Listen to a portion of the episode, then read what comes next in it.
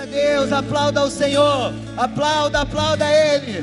Toda honra, toda glória e todo louvor a esse Deus maravilhoso. Amém. Você está feliz? Então dá um glória a Deus bem alto aí. Glória a Deus, você pode se assentar. Que saudade que a gente estava de vocês. Apesar que são poucos que vão poder estar aqui, mas vocês representam todos. Então, seja muito bem-vindo ao primeiro domingo, depois de quase 80 dias, longe. Quero te dizer, Deus vai fazer, Deus já está fazendo grandes coisas na tua vida em nome de Jesus. Amém? Você crê nisso? Então se encha da alegria do Senhor, porque a alegria do Senhor é a nossa força. Esse final de semana nós estamos comemorando 65 anos dessa igreja. E é algo maravilhoso da parte de Deus. Amém? Então, você que faz parte da família Alameda, você que deseja fazer parte da família Alameda, venha, porque Deus está fazendo grandes coisas na nossa vida em nome de Jesus. Amém?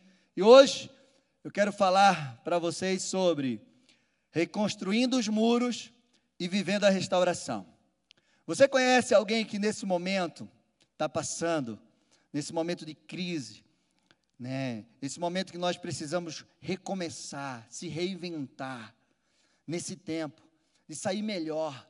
E você conhece alguém que de repente está sem saber o que fazer nesse tempo? Como recomeçar, como reconstruir?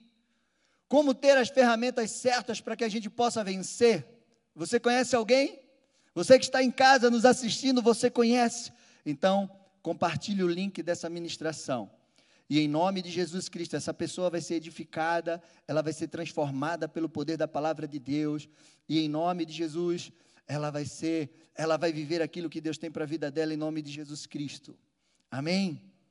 Então, quero convidar você a abrir a palavra de Deus lá no livro de Neemias, quando falamos de reconstrução, quando fala de reconstruir muros, Neemias arde no meu coração, porque Neemias reconstruiu literalmente, junto com o povo, num momento muito difícil, aqueles muros de Jerusalém, e ele realizou uma grande obra.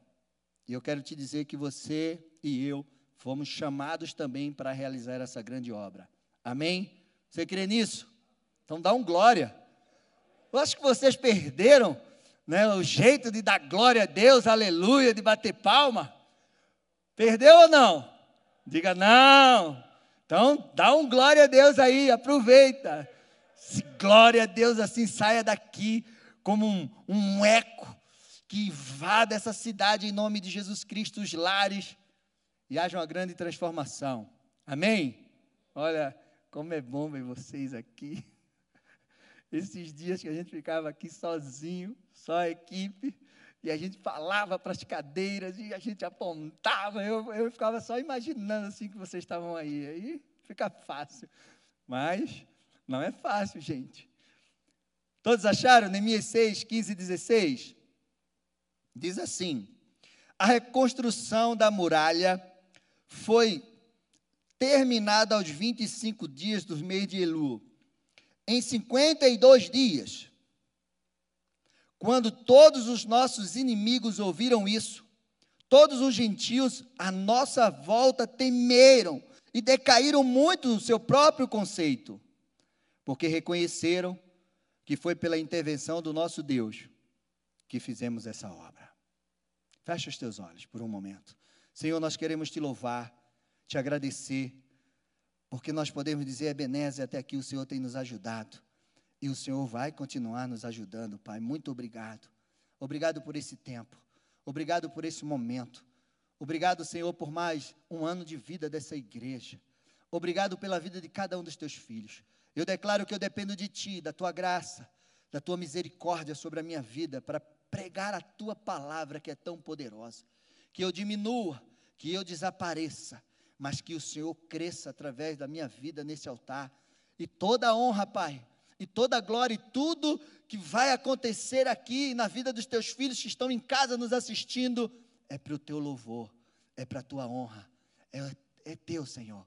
Em nome de Jesus, que toda ação contrária do inimigo na mente e nos corações dos teus filhos caiam por terra agora, pelo poder e pela autoridade do nome de Jesus Cristo, Pai. Amém. Amém. É maravilhoso. Hoje a nossa igreja está comemorando 65 anos e ela tem vivido uma grande restauração a cada dia. Eu posso falar que quando eu cheguei aqui, a igreja estava numa tenda. Foi na época da tenda. Quem estava aqui na tenda? E hoje nós estamos aqui nesse templo maravilhoso. E nós temos vivido um tempo de restauração a cada dia. Deus tem nos abençoado e nós temos, nós temos buscado crescer pelo poder do Espírito Santo.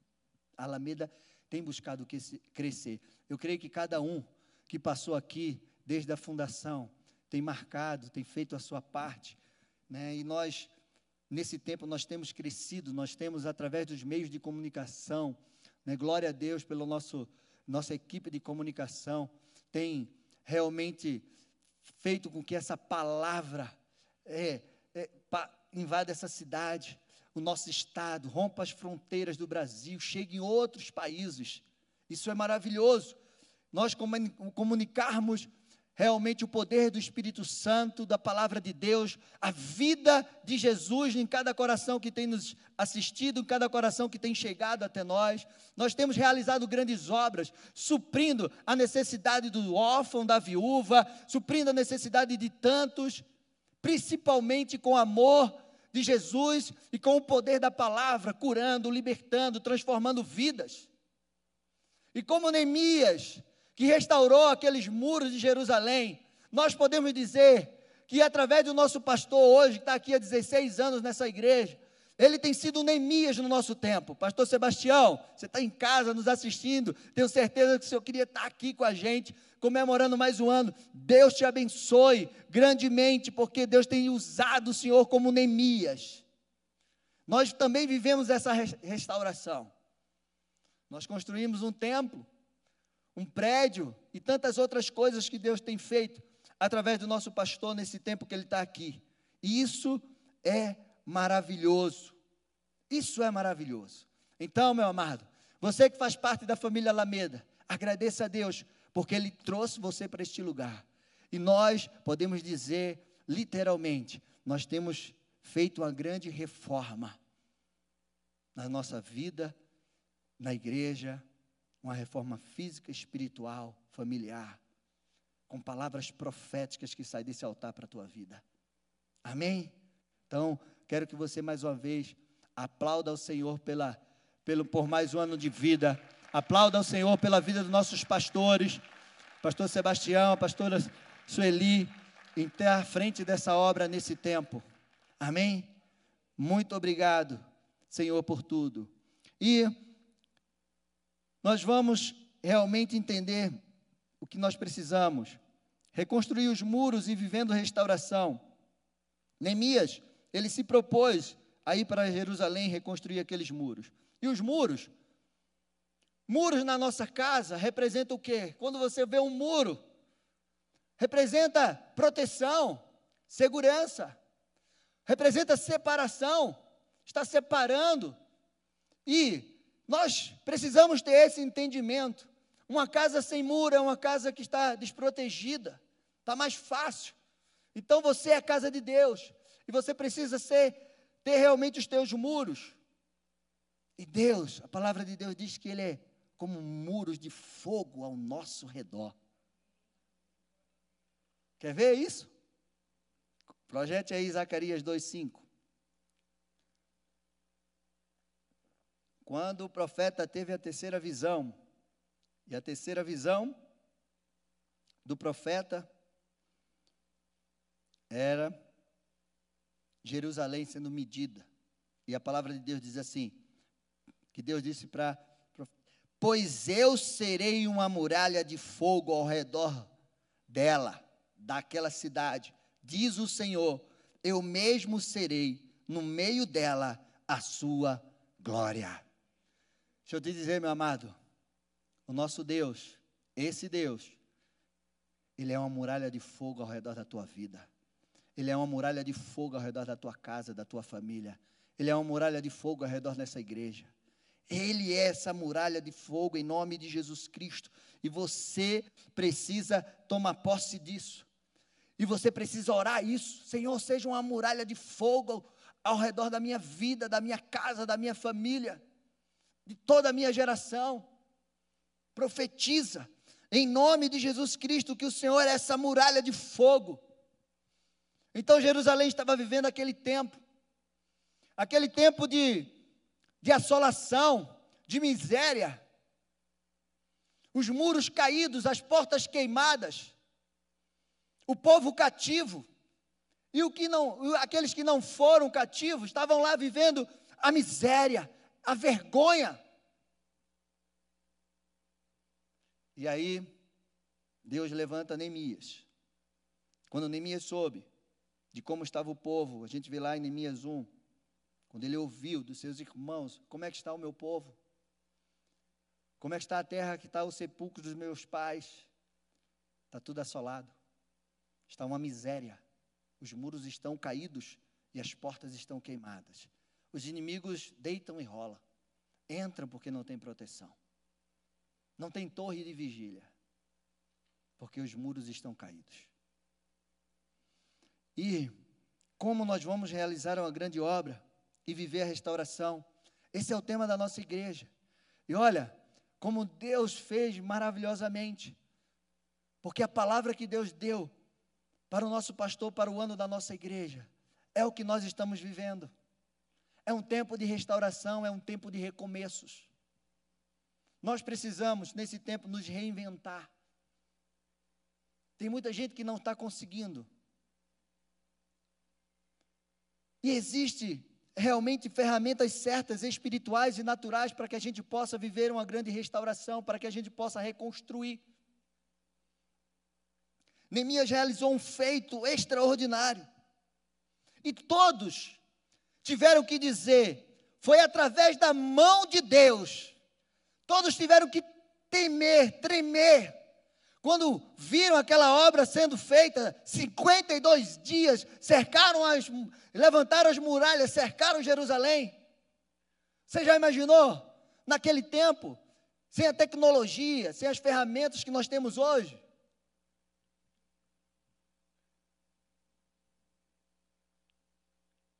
Então a gente precisa entender que muitas vezes recomeçar, reconstruir algo, vai requerer de nós mais esforço, porque muitas vezes para você reconstruir algo, para você recomeçar algo na tua vida, em alguma área da tua vida, é mais difícil do que você começar do zero. Mas por quê, pastor? Porque quando você recomeça algo, você reconstrói algo que você perdeu, que foi destruído. Você vai ter que lidar com as feridas, com as decepções que está no teu coração com o desânimo, com a insegurança, a incerteza de saber: será se vai dar certo? Será se eu não vou perder tempo reconstruindo isso e eu vou ver isso sendo destruído novamente? Por isso requer de nós mais força. Porque você vai ter que vencer culpas. De repente, foi destruído porque você errou em alguma coisa, e agora? Será se eu vou conseguir reconstruir novamente? A minha vida, o meu casamento, a minha vida profissional, a vida dos meus filhos? Qual, a, qual é a área da sua vida que precisa ser reconstruída? E você precisa vencer cada um, os traumas. Então, meu amado, nós precisamos ser mais fortes para que a gente possa reconstruir. Mais forte. E eu quero te dizer que existe uma força na sua fraqueza. Eu quero que você declare assim: existe uma força na minha fraqueza. E o nome dessa força chama-se poder de Deus. É o poder de Deus. Segundo Coríntios 12, 11 e 12 diz assim: Então, ele me disse: A minha graça é que te basta, porque o poder se aperfeiçoa na fraqueza. De boa vontade, pois, mas me gloriarei nas fraquezas, para que sobre mim repouse o poder de Cristo. Por isso sinto prazer nas fraquezas, nos insultos, nas privações, nas perseguições, nas angústias, por amor de Cristo. Porque quando eu sou fraco, então é que eu sou forte. E é essa força que nós precisamos. O apóstolo Paulo entendeu isso.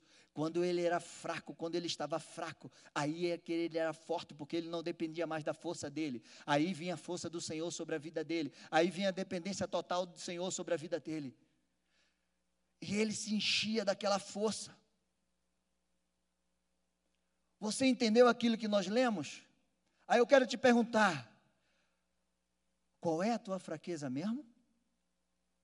Qual é a tua fraqueza mesmo? Fala para mim, fala para você. O que, tá, o que está te paralisando? Quando você é fraco, aí é que você é forte. Porque o poder de Deus se aperfeiçoa na nossa fraqueza. Você está se sentindo fraco? Eu quero liberar essa palavra sobre a tua vida. Receba o poder de Deus sobre você. Receba o poder do Espírito Santo. Você que está em casa, receba esse poder e você, na tua fraqueza, vai se levantar com um grande poder de Deus sobre você, em nome de Jesus. Quantos neste momento estão se sentindo fracos? Sem saber o que vai acontecer na sua vida. Amém? Então, para que você possa vencer isso, você tem que entender que existe uma força na tua fraqueza. Você também vai precisar ter uma visão, uma palavra profética de restauração. Neemias olhou aquela situação e ele viu algo profético, que era aquela cidade ser restaurada. Nós precisamos ter esse olhar profético, essa visão, e nós precisamos ter uma palavra profética, porque é assim que Deus faz. Deus olha o caos e vê um lugar lindo, maravilhoso sendo transformado. Não é verdade? Deus olha um vale de ossos secos e o que é que ele vê? Um grande exército. Deus olha para um pastorzinho de ovelha e vê um grande rei. Um presidiário e vê um grande governador. Um assassino como Paulo e ele vê um grande apóstolo. Nós precisamos ter esse entendimento. Nós estamos vendo uma crise. O que é que você está enxergando nessa crise? Oportunidade? Crescimento? Ou você está enxergando falência, paralisação?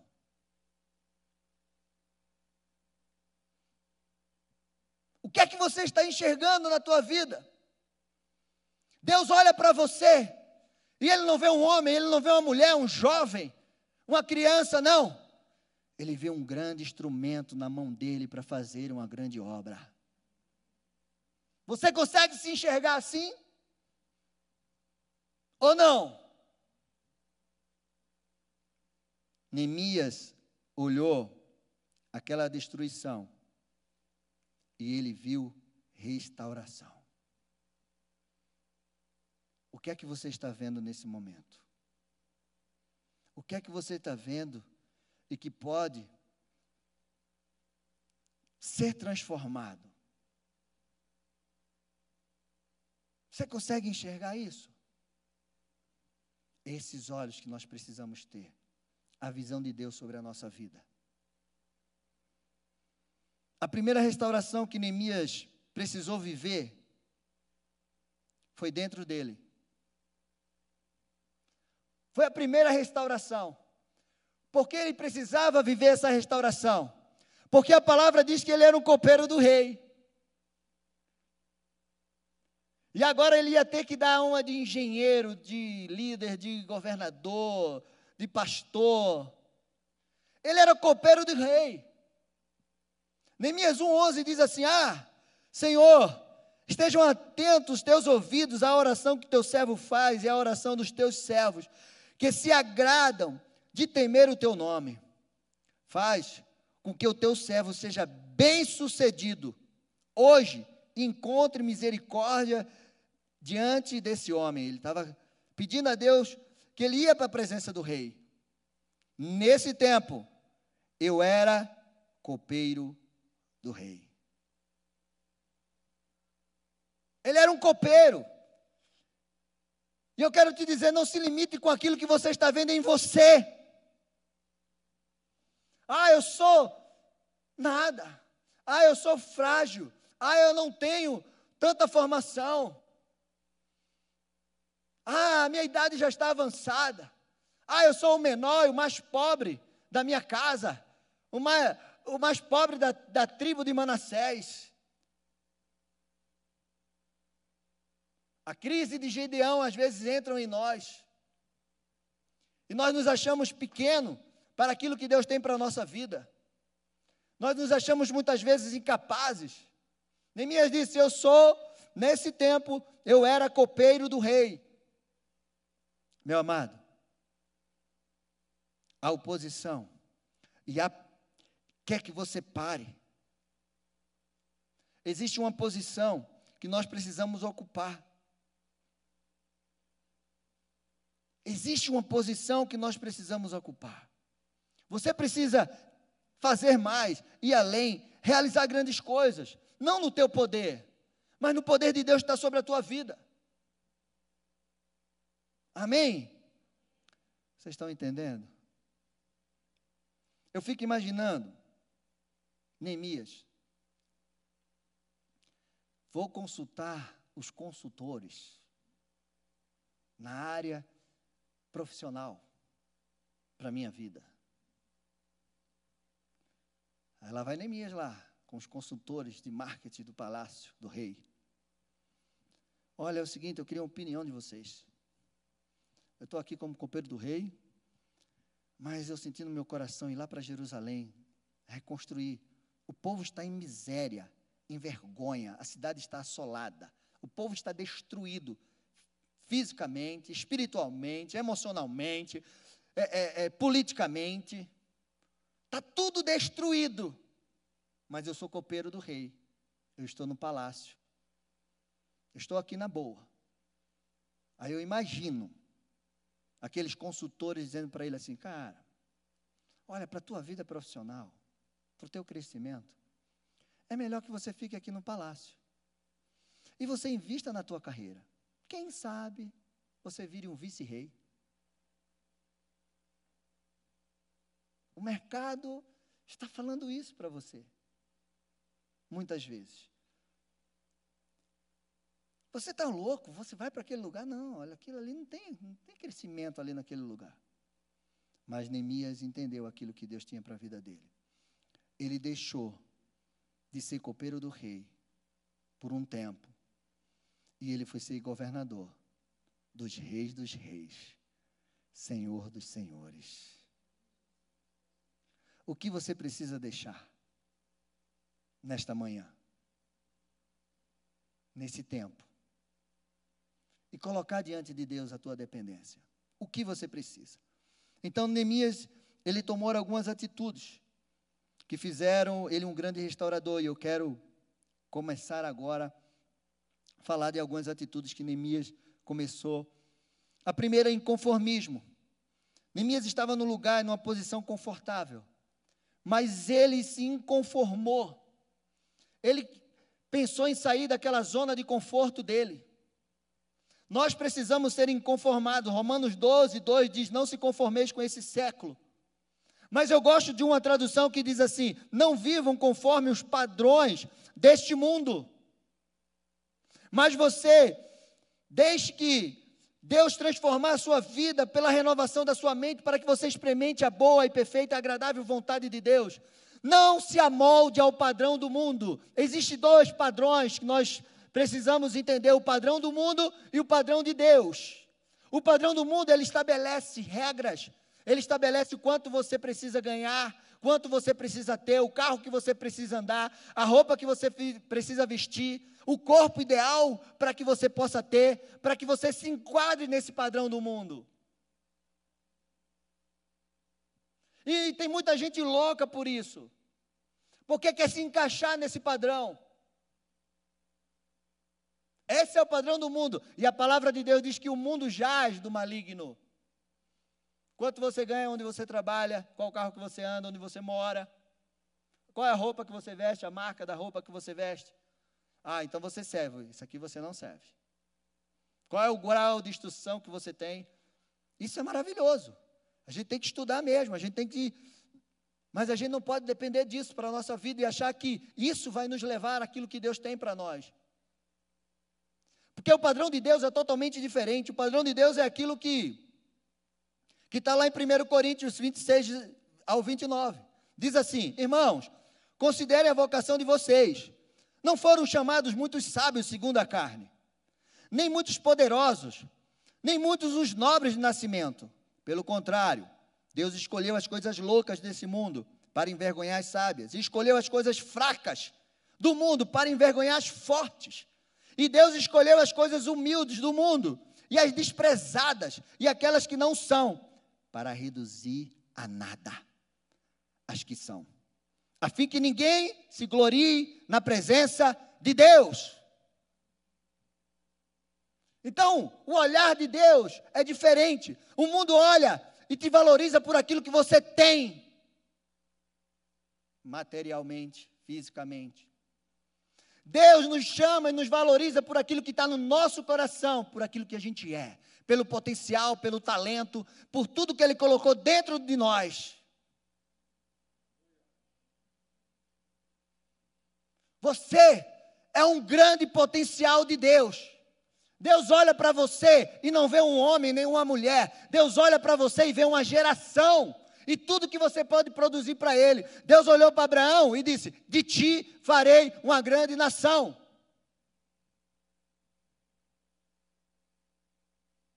Mas muitas vezes nós olhamos para nós mesmos e não achamos nada. Então, prefira olhar com os olhos de Deus, prefira crer naquilo que Deus fala de você.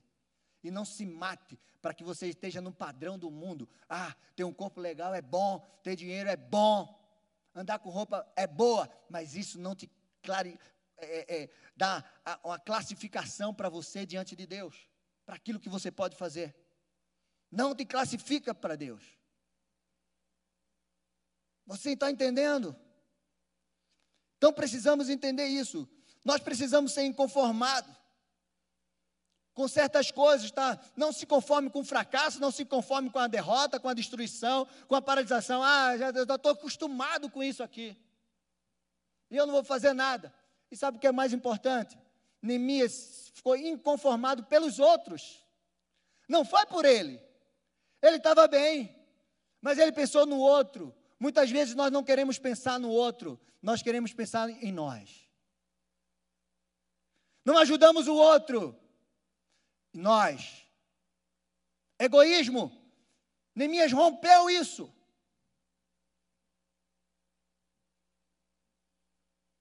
E a palavra de Deus diz que é nosso.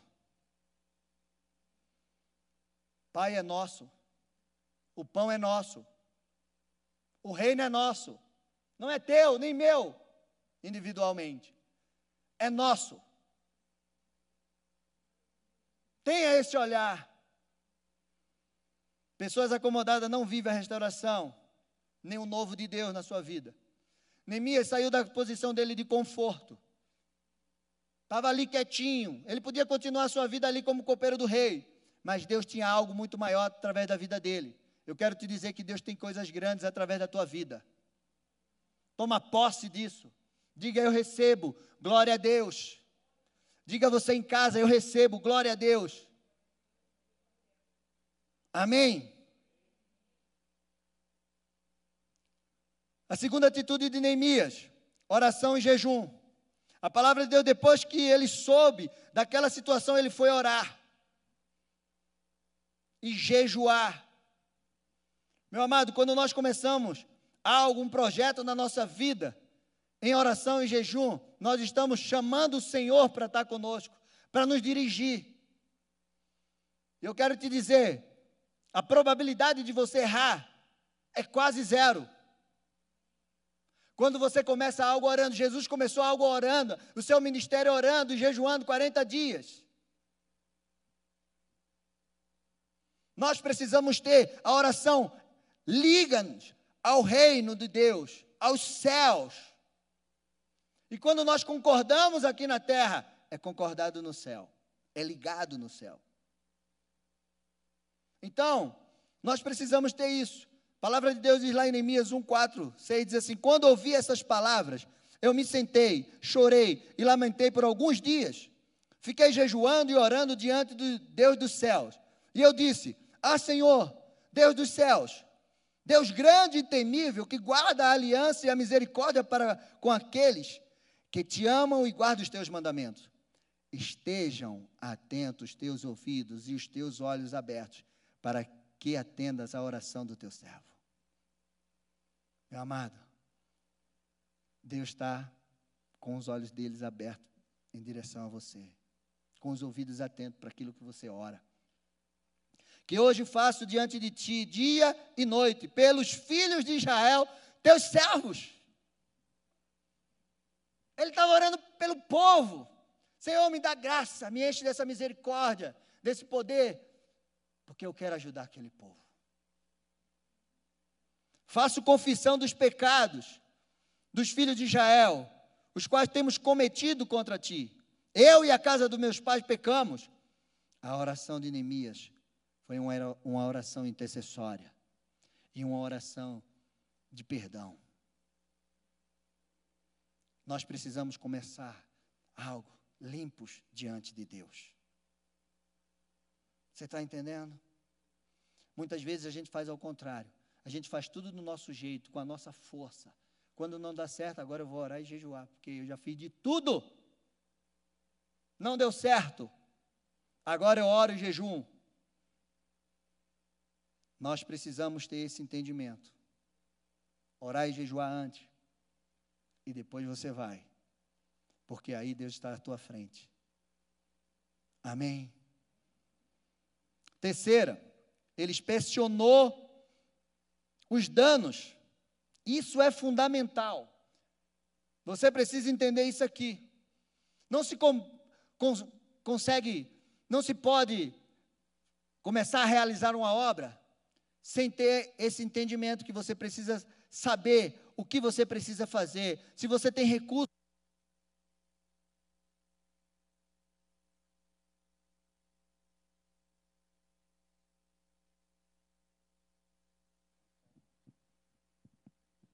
Oi, voltou. Tem que trocar? Tá bom? Obrigado, Jeff. A palavra de Deus diz lá em Lucas 14, 28 e 30: Pois qual de vocês, pretendendo construir uma torre, não se assenta primeiro para calcular a despesa e verificar se tem os meios para concluir? Para não acontecer que, tendo lançado os alicerces e não podendo terminar a construção, todos os que virem zombem dele, dizendo: Este homem começou a construir e não vai acabar. E não acabou. Então a gente precisa ter, antes de começar uma obra, nós precisamos calcular, analisar, saber se a gente tem realmente condições de concluir isso. Isso é bíblico, gente. E a gente precisa ter uma, diante daquilo que nós inspecionamos, daquilo que nós analisamos, a gente precisa ter, diante disso, montar uma estratégia. Para que a gente possa ir nessa direção. Neemias 11, é, 2, versículo 11 diz assim, ao 16: Então cheguei a Jerusalém, preste atenção, isso é muito importante para que você entenda. Então cheguei a Jerusalém depois de esperar três dias me levantei à noite, junto com uns poucos homens que estavam comigo. Não declarei a ninguém o que Deus tinha colocado no meu coração para eu fazer em Jerusalém. Até aquele momento era Ele Deus. Não havia comigo animal algum, a não ser o que eu montava. De noite, saí pelo portão do vale em direção à fonte do dragão, e ao portão do monturo, inspecionei as muralhas de Jerusalém, que estavam em ruína, cujos portões tinham sido destruídos pelo fogo. Passei pelo portão da fonte e ao tanque do rei, mas não havia lugar por onde o animal que eu montava pudesse passar. Subi à noite pelo vale, sempre inspecionando as muralhas. Voltei, entrei pelo portão do vale e fui para casa.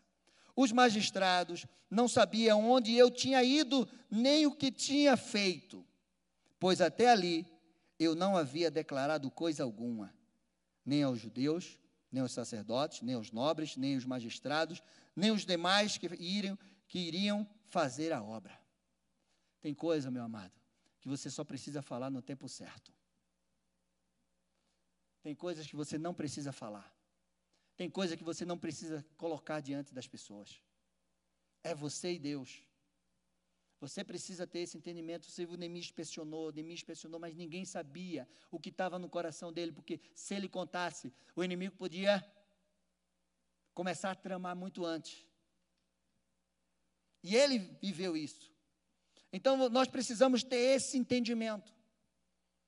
Não faça nada sem inspecionar, sem analisar, sem colocar realmente os fundamentos necessários, as ferramentas necessárias e calcular todo o dano que você sofreu para que você possa reconstruir certo, sabendo que você vai começar e que você tem condição de terminar.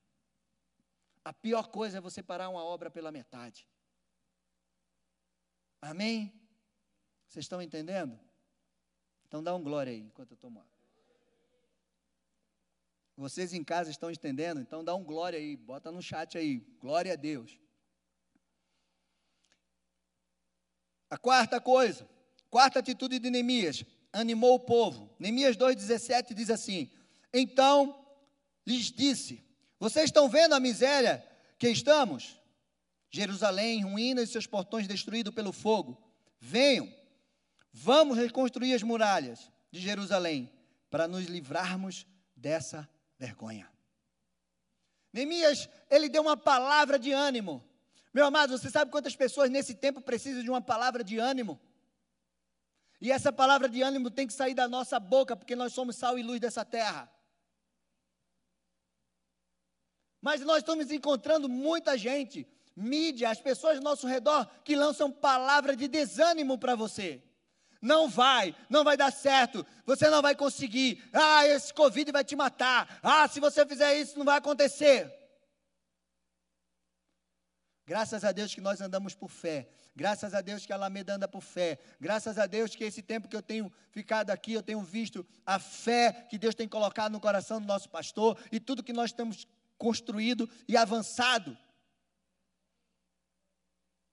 Então você precisa enxergar com esses olhos. Amém? Você está vivendo um tempo que você pode ser um instrumento de Deus para levar ânimo para as pessoas e não desânimo.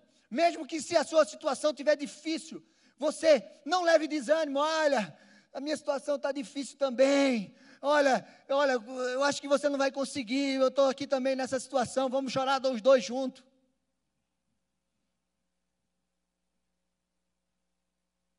Vamos cada um chorar.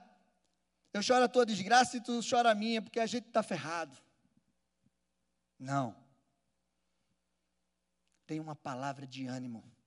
E essa palavra de ânimo não é nossa, é do Senhor. É da palavra dele, que diz: Eu estou contigo. Não te assuste, não te espante, eu sou o teu Deus, eu vou contigo. Se você passar pelas águas, elas não vão te afogar. Se pelo fogo, ele não vai te queimar. Eu sou contigo. Eu, eu faço cair as muralhas de, de, do, de Jericó diante de você. Eu faço cair gigantes diante de você. Eu te curo. Eu te sustento com a minha destra fiel. Então tem essa palavra de ânimo. Quinto lugar, Neemias venceu a oposição do inimigo. Lembra aquele texto que eu li? Que ele não falou nada para ninguém? Mas só ele colocar o pé em Jerusalém, os inimigos já se levantaram. O que é que esse cara veio fazer aqui? E a palavra de Deus, diz lá em Neemias 2,10: Mas Sambalá, o Aronita e Tobias, o servo Amonita, ficaram sabendo disto e não lhe agradou nem um pouco que alguém estivesse interessado do bem dos filhos de Israel. Neemias 2,19. Porém, quando Sambalá, o Aronita, Tobias, o servo Amonita e o árabe chamado Gesem, souberam disso, zombaram de nós e nos desprezaram, dizendo: O que é isso que vocês estão fazendo? Querem se rebelar contra o rei? Essas são as palavras do inimigo. Aí eu pergunto para você: quantas palavras que o inimigo tem falado no teu ouvido? Dizendo, você está chegando e está querendo fazer isso? Você acha que você vai fazer? Você não vai fazer, não. Você acha que você vai ver a tua vida restaurada? A tua família? Você acha que você vai levar a restauração para aqueles que estão detonados lá? Vai não. Você está louco?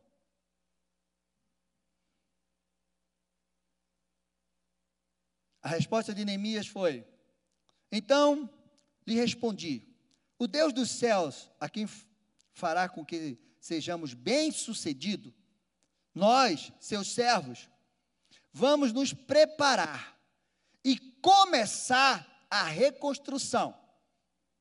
Essas palavras do inimigo veio antes dele começarem a construção. Mas vocês não têm parte, nem direito, nem memorial em Jerusalém. Os caras estavam lá, infiltrados lá no meio, mas eles estavam roubando o coração do povo, eles estavam é, é, é, fazendo de tudo para que o povo vivesse naquela miséria. Mas Neemias chegou, e nós precisamos entender isso que sempre que nós vamos nos levantar para realizar uma grande obra, o inimigo vai tentar parar. São as oposições. Neemias enfrentou as oposições de Sambalá, de Tobia, de Gesem, de Noadia, profeta do inferno, mas ele venceu as oposições. Meu amado, existem oposições externas e existem oposições internas. Quais são as, quais são as oposições que você tem enfrentado? Aqui ou aqui? Ou aqui e aqui? Quais? São os inimigos exteriores? Ou são os inimigos que estão tá dentro de você? O medo, a insegurança, a falta de esperança, de fé. São tudo inimigo para nos parar. E eu quero te dizer, qual, qual o inimigo que você precisa enfrentar e derrubar ele hoje no poder e na autoridade do nome de Jesus? Está dentro de você?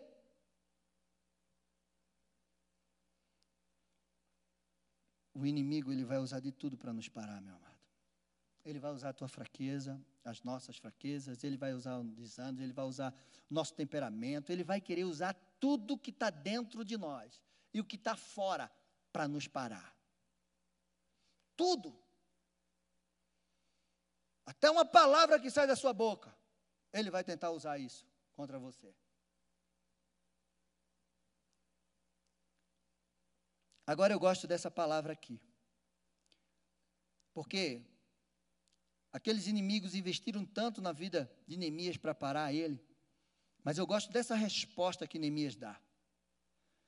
Neemias 6, 4, 6, 2 ao 4. Vem logo após o versículo, o, o texto que nós lemos no início. Diz assim: Sambalá e Gesem mandaram dizer a mim: Venha, vamos nos encontrar numa das aldeias do vale de Ono. Na verdade, o que eles queriam era me fazer mal. Por isso, enviei-lhe mensageiro para dizer: Estou fazendo uma grande obra e não posso descer até aí. Entendeu? Estou fazendo uma grande obra, ao ponto que eu não vou descer no seu nível, Satanás. Eu estou assentado nas regiões celestiais com Cristo, e você está no quinto dos infernos. Se tiver sexto, você também está lá. Se tiver sétimo, você também está. Décimo, você também vai estar lá, Satanás. E eu não posso descer. não desça, não desça ao nível de Satanás. Guerrei as guerras assentado ao lado do Senhor, nas regiões celestiais. Por que devo descer? Ele diz assim: por que devo parar a obra para ir me encontrar com vocês? Quatro vezes eles fizeram o mesmo pedido, mas eu lhe dei a mesma resposta. Entendeu? Neemias, desce aí, cara, vem cá, vamos nos encontrar ali, vamos comer um churrasquinho. Neemias, vamos tomar uma sopa, tá frio. Neemias, fiz uma canja legal aqui para você. Neemias, a picanha tá fiada, vem cá. Neemias disse: Estou realizando uma grande obra, a ponto que eu não vou descer. E se eu descer, a obra para não desça das regiões celestiais em Cristo Jesus. Diga, eu não vou descer. Eu não vou descer. Vocês estão com frio? Então dá um glória a Deus bem alto aí que eu quero escutar. É isso aí. Em último lugar, Neemias completou a obra. Olha, isso foi até o capítulo 6. Tem muita coisa que ainda Neemias fez. Diante dos desafios, nós não podemos parar por nada, meu amado. Nós somos chamados para realmente ir até o fim, ir adiante, completar a obra que Deus tem para mim e para você. E Deus se agrada quando nós chegamos até o fim. Deus se agrada disso.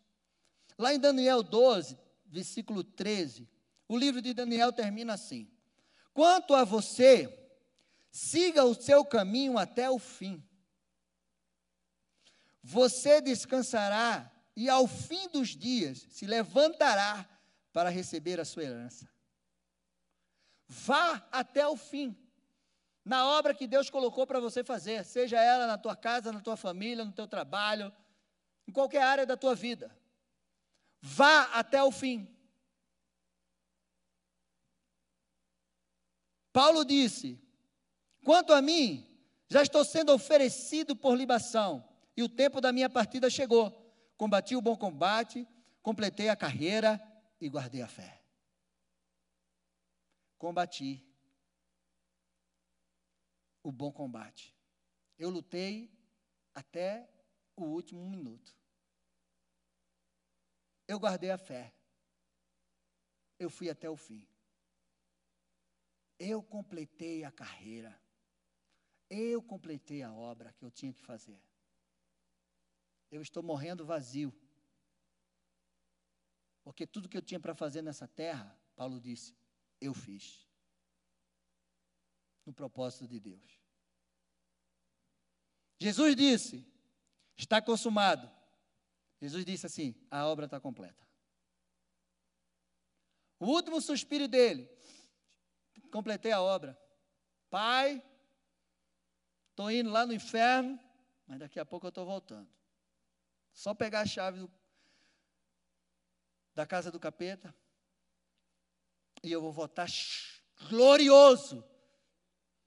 E o meu nome está acima de todos os nomes.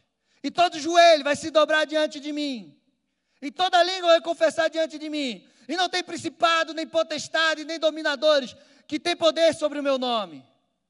Eu completei a obra, eu fui para a cruz, eu venci a morte.